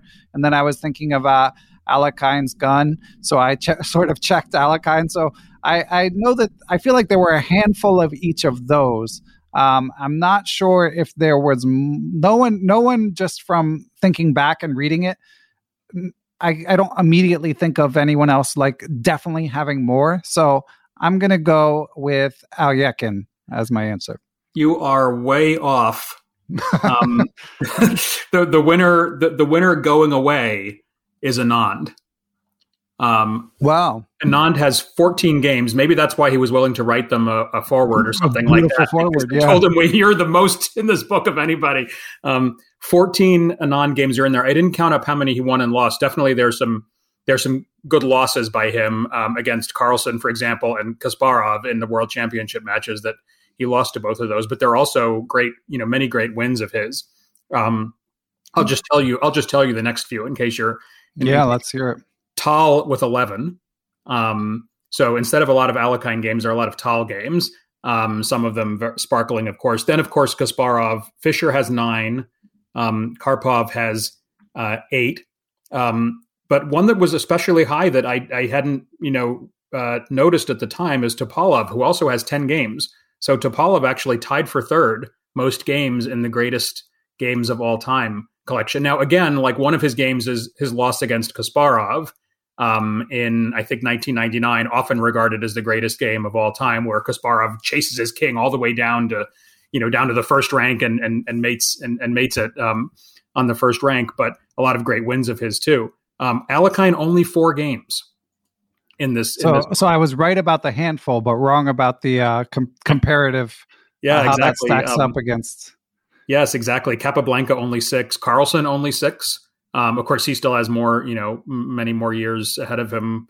Um, hopefully, um, some of the best, some of the players with the most games who didn't become world champion were um, Ivanchuk, um, Caruana, and Shirov. Um, and Caruana did win, um, I think, at least three of those games that, of the four games that they that they included. Yeah, and then sort of deconstructing this, you know, what I'd mentioned in the interview with Graham about these games do have, I would say, a, a tactical bent. Um, overall, I, I do stand by that that statement. So it sort of checks out that there's fewer Carlsen games, lots of Shirov games, you know, like uh, Ivanchuk making a sort of out, you know, I don't know about outsized. Obviously, the guy's a legend, but not a world champion. But several appearances in the book, it, it does kind of make sense that that uh, some of these uh, tactical wizards get uh, overly represented. Yep. Um, uh, you know, one nice thing they do in the book, um, which we didn't talk about too much, is they present them in, in chronological order, which is good because you know when you read the biography of a player, in like game seven and then he shows up again in like game 15 and game 20 they don't have to go back you know over it again. But they also in the table of contents print um, the number of votes that each game got. Um, so you can actually go back and sort of you know construct the rankings if you want. And um, the maximum number of votes a game could get was 15 and i think only four games got got the full 15 votes um, amazingly one one game that got 14 votes was just played um, two you know two or three years ago, um, which is a Daniel Dubov game, got got 14 votes, which is one off from the most you can possibly get. Um, also, a king hunt game where the king gets chased all the way around the board over onto the queen side and made it right. on eight, on a three or something like that when it started out on g eight. You know, after having been cast having castled. Yeah, and and bringing it back to Anand, um, there's there's nice touches like um like his famous win over Aronian from about eight years ago. Obviously, like there's a famous video where Sagar Shah interviews a bunch of people about it, and it's been compared to the the legendary uh, Rotlewi Rubinstein game. And so it's nice that they like are able to trace it forward and talk about in the sort of lessons from the game, like know your classics, you know, like um, because the the the the uh, resemblance is is uncanny between the games. It really can't be a coincidence. And I believe Sagar asked Anand about that at some point, and he he mentioned a sort of conscious memory. And there's other little nuggets like uh, there's another Anand game that which one it is, is I'm not going to remember off the top of my head, but where he played prep that he'd been sitting on for 10 years. And there there are like little nuggets of um of just like behind the scenes type stuff where like the opening prep plays like an, an outsized impression obviously that's something and i think they even mentioned this somewhere in the book that's kind of taking a back seat now because um, like they had a quote from kasparov uh, where he said this took me 20 minutes to play at the board, or it might have been two minutes to play at the board, but two days of preparation leading up to it, like 40 hours of studying, 48 hours of studying the position before you sit down to play it. And then you win the game in two, you know, using two minutes because you've already studied it. Like all those little nuggets about the intense prep and the sort of behind the scenes stuff that, you know, it can still happen, but now everyone's on relatively equal footing with the engines. I, I, I know this is an unpopular opinion, but a lot of people seem to derogate those kinds of games because they say it was all preparation or it was all the computer or something like that. There's always some criticism, you know, of someone for winning by preparation. But preparation is a part of every sport. First of all, yeah. there's no sport that doesn't involve preparation. There's no sport that doesn't involve studying the opponent and preparing something for the opponent, you know, and understanding what the opponent is likely to do and not do, or, or making guesses or predictions or something like that, right? Um, and to me, one of the great things about this book and, and about the fact that in chess we can study the, the, the famous games like this is that what happens on the board has its own independent significance, regardless of what happened before the move started to get played. So the fact that you know Anand, I think it was Anand Adams, um, where he he played this brilliant attack as White and Ruy Lopez. I think that's the game you were talking about. Yeah. Um, uh, that's right. Yeah. You know, so what? So what? It's a great game. Like play through the game, and you will see. You know, and then some of the side variations are even more beautiful. You know, that it's just um, it's it's incredible chess, and that's what the sense I think you get from a lot of these games is kind of like watching a movie or watching a, um, a sporting encounter or something like that, um, where uh, you know the advantage passes back and forth. Um, as Graham said, there's like a critical moment, which is something we often talk about in chess. Like they're always easier to see in hindsight, you know, than than at the time. But there's usually some kind of critical moment where the situation is really complex and someone has to make the right decision. And sort of amazingly, these guys did. Um, uh, well, they're almost all guys. Um, there's, I think, one or two Judith Polgar games um, uh, in, in in the book. Um, uh, but uh, yeah, it's just you know, it, it's worth. Um, I think it's good for like um, reminding ourselves like why we're excited about chess. Also, is like you know maybe we can't you know we're unlikely to ever play a game like this, but you know, often we have moments in our games which are kind of like this, where we discover like a great sacrifice or something like that, or an amazing move, or we get those two exclamation points, you know, from the, right. you know, from the app or something like that afterwards or whatever. And I see people post those on social media and stuff. Like this is the kind of, you know, this is the kind of stuff that like makes us really, really love chess. I think a lot of the time. Yeah, I mean, even what you were saying about the idea of like appreciating it, appreciating the the quote beauty of when someone lands some prep, you know, which obviously is taken to its most extreme form when these super grandmasters are playing. But like for for you and i like like when when you like prepared an opening, even if it wasn't specifically for an opponent, but like you learned a line and it gives you a good position, and then you play the position and then you don't screw it up. That's like a, a magical feeling, you know. Um, yes. that, that that we can relate to the superstars on a small level because we do it on a you know miniature scale. Yeah, I, I have a memory of a game I played once um, when I was in. I think it was shortly after I was in college, and I was I was like a 2200 player or something like that, USCF, and I played some game which felt like it was very thematic from start to finish. Like it was, I think it was a French defense or something like that. I was white, and you exploit the dark squares in the French defense, and you trade off the dark squared bishop, and you infiltrate on the dark squares, and so on. And I I said to one of my teammates, it was a league match afterwards. I said, wow, that was one of the first games I can remember playing that I really felt like it went exactly the way I wanted it to the, whole time. Like I really understood what was going on all the time. Not that it was a quick crush or anything like that. It was sort of like a slow, you know, win. Um, but any, you know, these these kind of games, I think, um, can show you like how you know. Well, as you say, a lot of these games are more concrete and tactical, but still, they they can show you how those positional ideas, you know, can be sort of followed through. But also just you know the the joy of what we're aiming for. And if you're you know, if you watch some Grandmaster tournament online and you're like, oh, all the games were drawn this round, you know, well, pick up this book or some book like it, you know, and look at some of those, and then you'll, you know, you'll remember that, you know, for all the draws that get played, you know, even the great ones, you know, there are so many great decisive games as well um, that are interesting. Yeah, yeah. So, I, I mean, again, strong recommendation. Uh, will keep you busy for a long time. Great value. Uh, you can grow into it. Um, is there is there anything else to add before we get to our sort of uh, unrelated catch up, Chris? Um, I I don't think the last thing I'll say is like they should have they, they you know they really should have like um, put in more engine games. There's one engine game which is Deep Blue versus Kasparov, game one from their first match, which is sort of like the least fa- less famous of the of the Deep Blue Kasparov games. It's not the one where Kasparov resigned in a drawn position, which probably was omitted from the game because the loser resigned in a drawn position, which is right. probably dings it on the quality scale. You know, like a massive mistake by Kasparov on the last move of the game. The historical significance scale couldn't go up high enough, you know, to you know to compensate for that mistake. But um, but w- like a couple of the Alpha Zero Stockfish games, I think you know everybody was so amazed by those games when they came out. You know, um, and uh, I, I think you know uh, there are so many great engine games. Um, that really show us like new possibilities about chess. And you, you've talked about it with like Matthew Sadler and people like that, you know, quite a bit. Um, I think those games deserve to be in like collections of great games because it's not great games by humans; it's great games, you know. So um, there might be less drama when computers are playing each other, but there might be like uh, other compensating um, factors. So that's that's all I'll add. But you know, they're when they do the fifth edition, maybe they'll maybe they'll come around.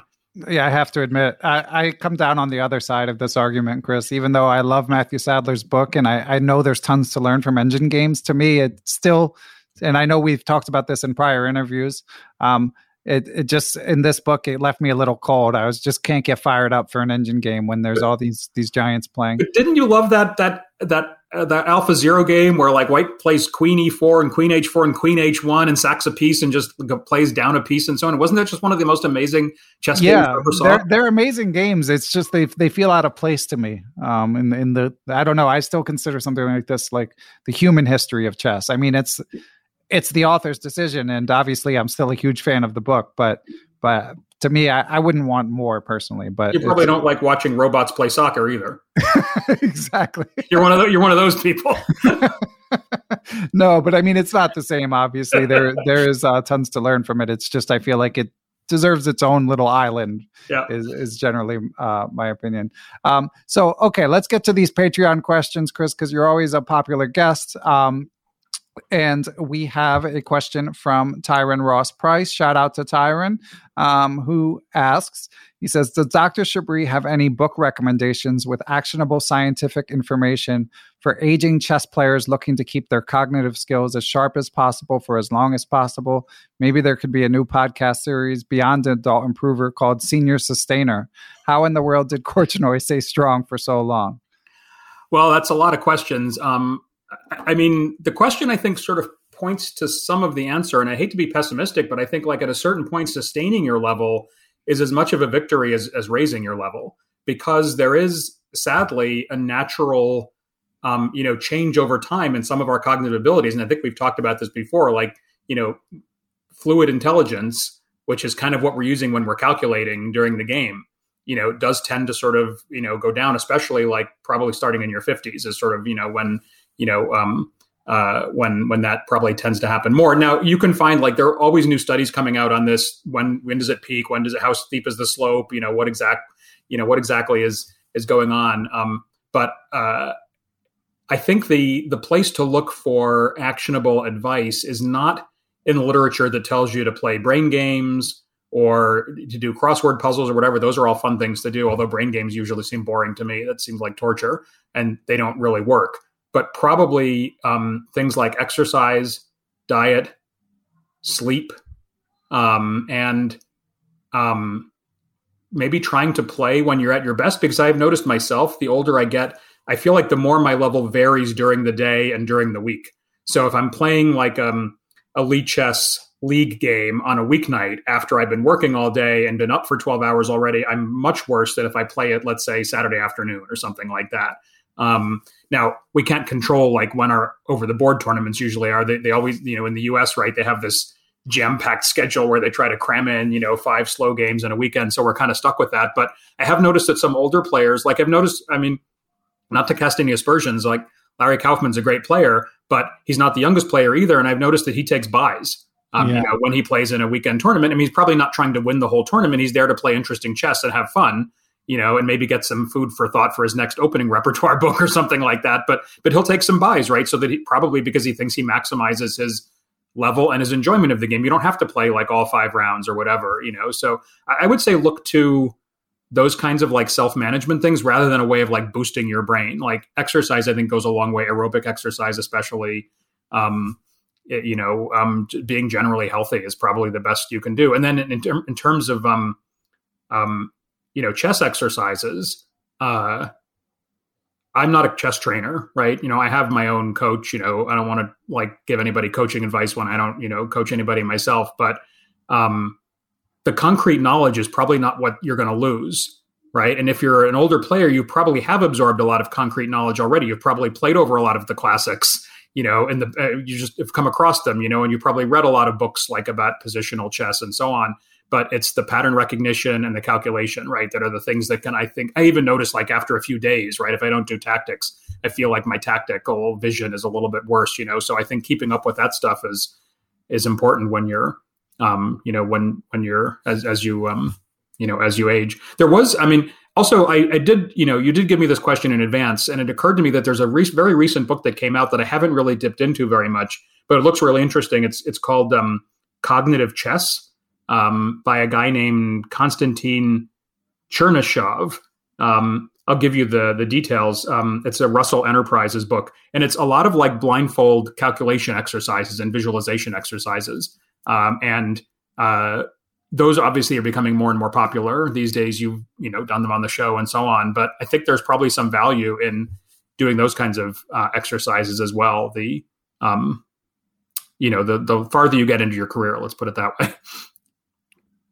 Okay, tons of great advice there. Yeah, and and what you say about sort of the the away from the board approach about uh, managing your energy and taking byes and being fit that that really resonates and and uh, you know these are uh, traits to traits that take on an added import as we get older even away from the board so you you know even if you're wrong it's uh yeah, yeah i don't think any of this advice is special to chess really i think it, it yeah. improves your performance in, in most aspects of of you know of of the most aspects of life right um, yeah it's i mean it's sort of obvious advice, I suppose, but we often think that chess advice has to be about chess, right? Whereas it's it's a performance, you know, activity, right? And it's it's not a trivia quiz, you know. Yeah. It's like, a, it's like a, skilled performance under time constraints activity. Um, you know, it's not a you know it's it's not a it's, it's not a history test or something, right? So you know, the, all those things are going to matter.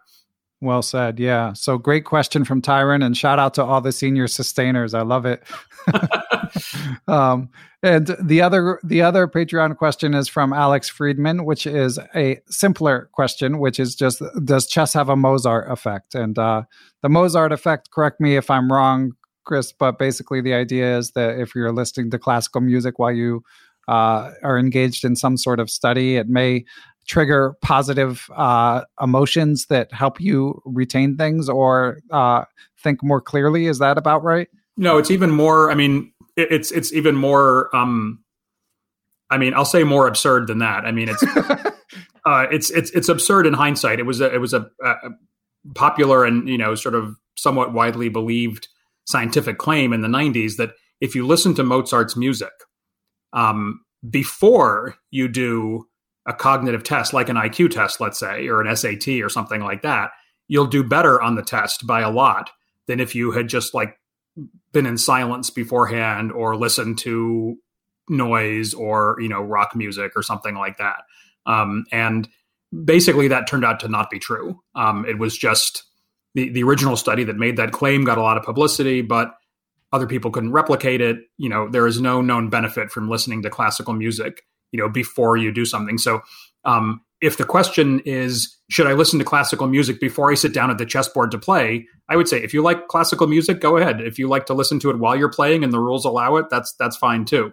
Um, but there's no solid evidence that that's you know inherently going to make you any any better or worse. Another way of interpreting the question, though, is you know um, is you know Mozart's music is sort of like you know I don't know much about classical music, but it's like the genius you know among the genius works of of music, right? So could playing over the classics of chess like make you better at chess or something like that? You know, well I I think the answer is is yes. Like you know we've just we just talked about it and.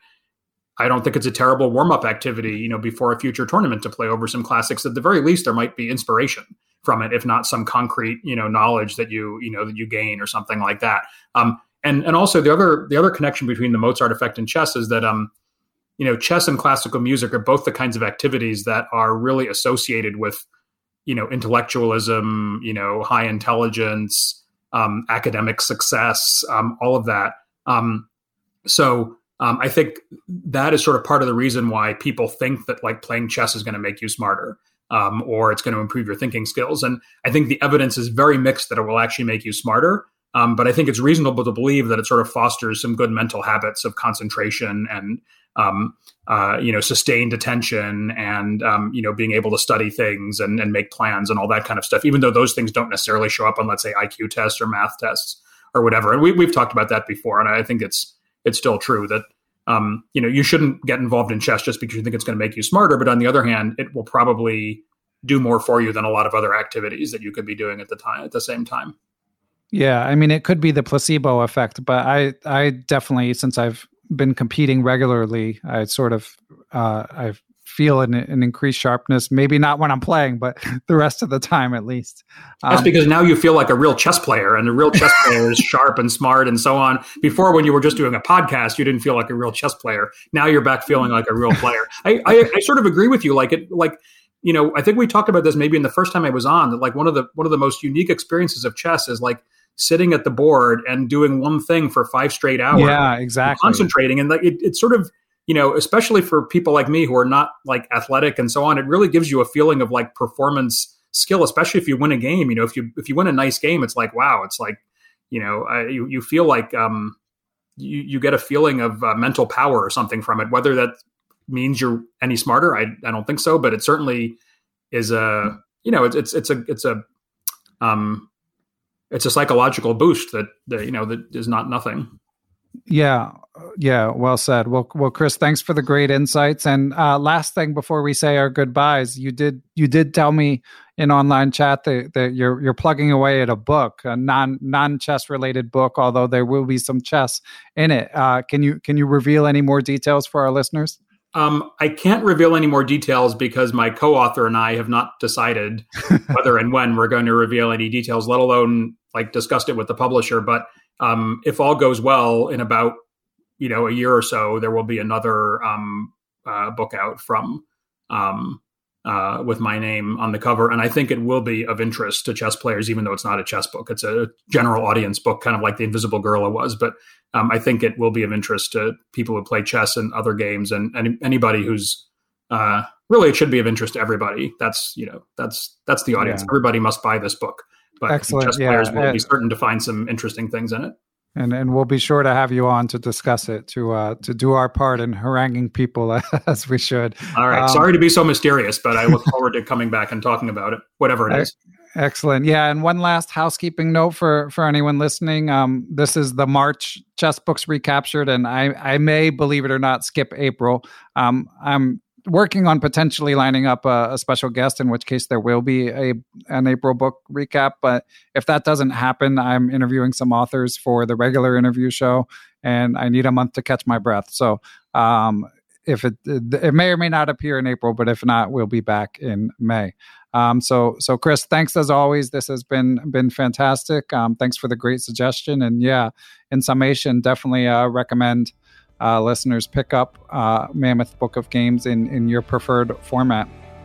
Absolutely. Thanks. Thanks again for having me, and uh, look forward to next time. Thanks to everyone who helps make Perpetual Chess possible. Big shout out to my producer, Matthew Passy. I'd also like to thank the Blue Wire Podcast Network, with whom we are proud to be affiliated. Be sure to follow us on social media, Beneficial1 on Twitter at Perpetual Chess on Instagram, and or you can join the Perpetual Chess Facebook group. You can email me, ben at perpetualchesspod.com. And of course, last but not least, I'd like to give major thanks to the Perpetual Chess Patreon and PayPal supporters. Those who choose to join that community based on their level of support can do things like submit questions for guests of the show, have access to live Zoom Q&A lectures with grandmasters who often have appeared on the show going over over chess games, answering questions, stuff like that. And you can even get access to ad free perpetual chess if that's your preference. So, but most of all, thanks to everyone for listening, and we will catch you all on the next episode.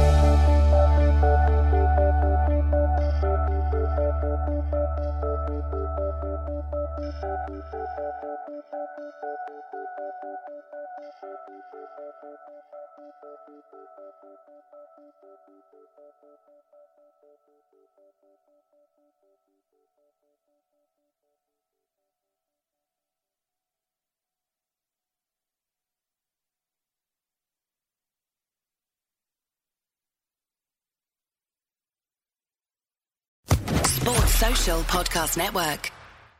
Hello, it is Ryan, and we could all use an extra bright spot in our day, couldn't we? Just to make up for things like sitting in traffic, doing the dishes, counting your steps, you know, all the mundane stuff. That is why I'm such a big fan of Chumba Casino. Chumba Casino has all your favorite social casino style games that you can play for free anytime, anywhere with daily bonuses. That should brighten your day a little. Actually, a lot. So sign up now at chumbacasino.com. That's ChumbaCasino.com. No purchase necessary. VGW. Void were prohibited by law. See terms and conditions. 18 plus.